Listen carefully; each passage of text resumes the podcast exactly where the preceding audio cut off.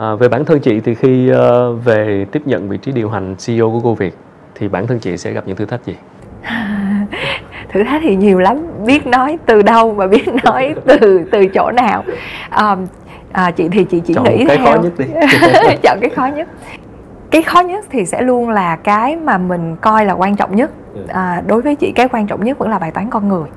Yeah, quay À, trở lại con người. cho dù có làm à, doanh nghiệp của riêng mình có đi làm cho một doanh nghiệp nào khác thì à, đối với chị cái à, cái cái đầu tiên mà chị muốn xây dựng vẫn luôn là cái đội ngũ à, đem về những người cùng cái à, chí hướng học hỏi à, tạo cho họ có cơ hội làm việc với họ học hỏi từ họ nữa.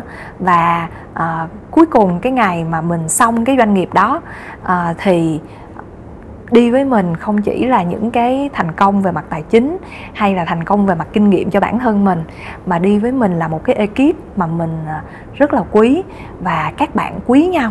Thì à, đối với chị đó là một cái à, cái phần thưởng ý nghĩa nhất. À, vì à, có một cái câu nói là uh, we don't make old friends là bạn mới thì mình có tạo được còn bạn cũ thì không bao giờ tạo được. Nên có được những cái người à, đồng nghiệp những cái người bạn đồng hành mà đi với mình thời gian rất là lâu cùng trưởng thành với mình uh, luôn luôn là cái khó nhất và luôn luôn là cái quan trọng nhất uh, để mà mỗi chặng đường khi mà mình nhìn lại cái đó mới là cái mà mình đếm thành công của mình uh, qua những cái trải nghiệm từ trước tới giờ từ môi trường corporate lớn tập đoàn lớn như McKinsey sang tới startup là Misfit rồi Facebook chị rút ra cho mình được cái bài học gì lớn nhất về việc ừ, quản trị điều hành con người hoặc là xây dựng một cái team một cái đội ngũ như chị vừa nói. Có rất là nhiều thứ nhưng mà nếu mà chị uh, cô động lại một thứ mà quan trọng nhất á, uh, là làm sao để mà mình giúp các bạn thấy được cái hay và cái dở của chính mình và cái hay và cái dở của người khác. À, khó rồi nha vì nếu như mà các bạn thấy được cái hay và cái dở của mình á thì các bạn ờ, khi các bạn thấy cái dở của mình cũng là lúc các bạn sẽ biết cái giỏi của mình là gì để các bạn có thể tập trung vô cái mình giỏi và hạn chế cái mình dở để nó đừng ảnh hưởng với mình ai mà tìm ra được con đường này thì thường là các bạn phát triển rất nhanh.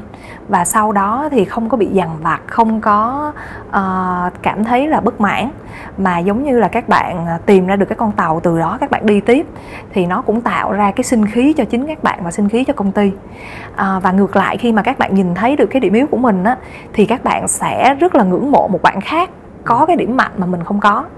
Và đó mới là cái chất dính kết nối được cái team với nhau vì không ai có thể giỏi hết được mọi thứ.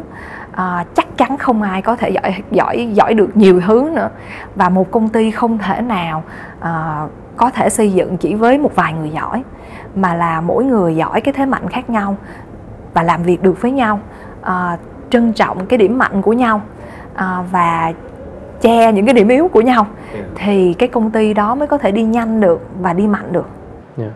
vậy thì cái triết lý tuyển người và tìm người của cô Việt là gì? Khi mà chị tìm kiếm một đội ngũ thì cụ thể mình sẽ có những tiêu chí gì?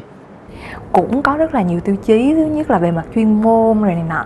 Nhưng mà à, kinh nghiệm của chị thì cái tiêu chí lớn nhất á, vẫn là cái à, cái trọng tâm của người đó đặt trong sự học hỏi.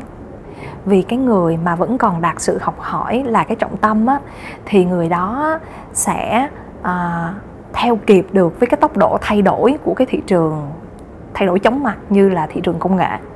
Người nào mà đã mất đi cái mindset đó cái tư tưởng đó thì sẽ à, không có thấy được là mình còn thiếu sót chỗ nào. Và cái thị trường này thì nó thay đổi nhanh như vậy mà mình không có tỉnh táo á, thì là chắc chắn mình sẽ sẽ bị rớt lại. Cái người mà vẫn còn trong cái tâm thế học hỏi á, thì họ sẽ à, mới thấy được cái điểm mạnh của những người khác trong team và nhờ vậy mới có thể xây dựng được cái tinh thần đồng đội. Ừ à, họ cũng không có trong một cái tâm thế là phải che đi những cái xấu của mình những cái dở của mình à, làm cho team cũng dễ cởi mở và tin tưởng với nhau hơn. Và à, cuối cùng á, là cái tinh thần học hỏi á, à, mới là cái à, à giúp cho cái người đó luôn luôn tích cực vì trong công việc nào cũng vậy à, không có chuyện này thì cũng có chuyện kia công ty mình tự xây dựng hay công ty của người khác thì cũng sẽ có một ngày trời mưa và một ngày mình cảm thấy rất nản một ngày mình cảm thấy là cái công việc này nó không phù hợp với mình nhưng nếu như mà người đó vẫn có cái lòng mà muốn học hỏi thì cái động lực của họ sẽ xuất phát từ chính bên trong họ và họ sẽ luôn luôn tìm thấy những cái tích cực trong cái cái công việc hàng ngày. Yeah. Nếu có thể chia sẻ thì một cách rất là thẳng thắn vì sao chị về với cô Việt? câu hỏi cũng rất là hay và cũng là câu hỏi cũng cũng cũng khá cá nhân. À, chị về với cô Việt á điều là gì thu hút chị về với cô Việt. À, chị chị chị à, thu hút về với cô Việt á là vì à, chị tin vô cái nền tảng đa dịch vụ.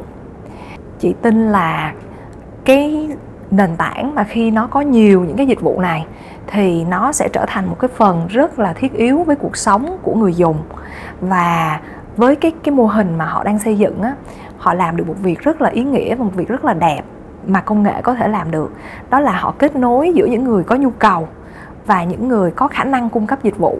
Mà những người có khả năng cung cấp dịch vụ thường là những người có thu nhập trung bình hoặc là thấp.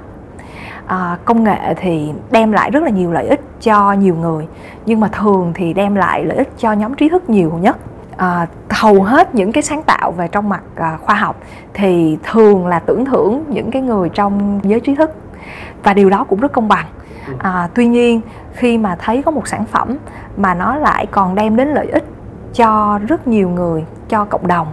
Thì à, luôn luôn là cái sản phẩm mà chị cảm thấy rất là gắn bó và rất là mong mỏi là nó sẽ thành công. À, sản phẩm Facebook cũng là một sản phẩm như vậy và sản phẩm Go Việt cũng là một sản phẩm như vậy. Cũng không ai biết được là sẽ thành công hay là thất bại nhưng mà trong cái ý nghĩa của một cái sản phẩm thì à, mình cảm thấy gắn bó với nó và mình cũng mong mỏi là một trong những cái người mà đóng góp cho cái sản phẩm nó thành công. Thì như vậy là đủ ngoãn nguyện rồi cảm ơn chị rất nhiều. Chúc chị à, hiểu hơn về người Việt Nam và mang lại giá trị nhiều hơn. Cảm ơn Quốc rồi cảm ơn chị. Dạ.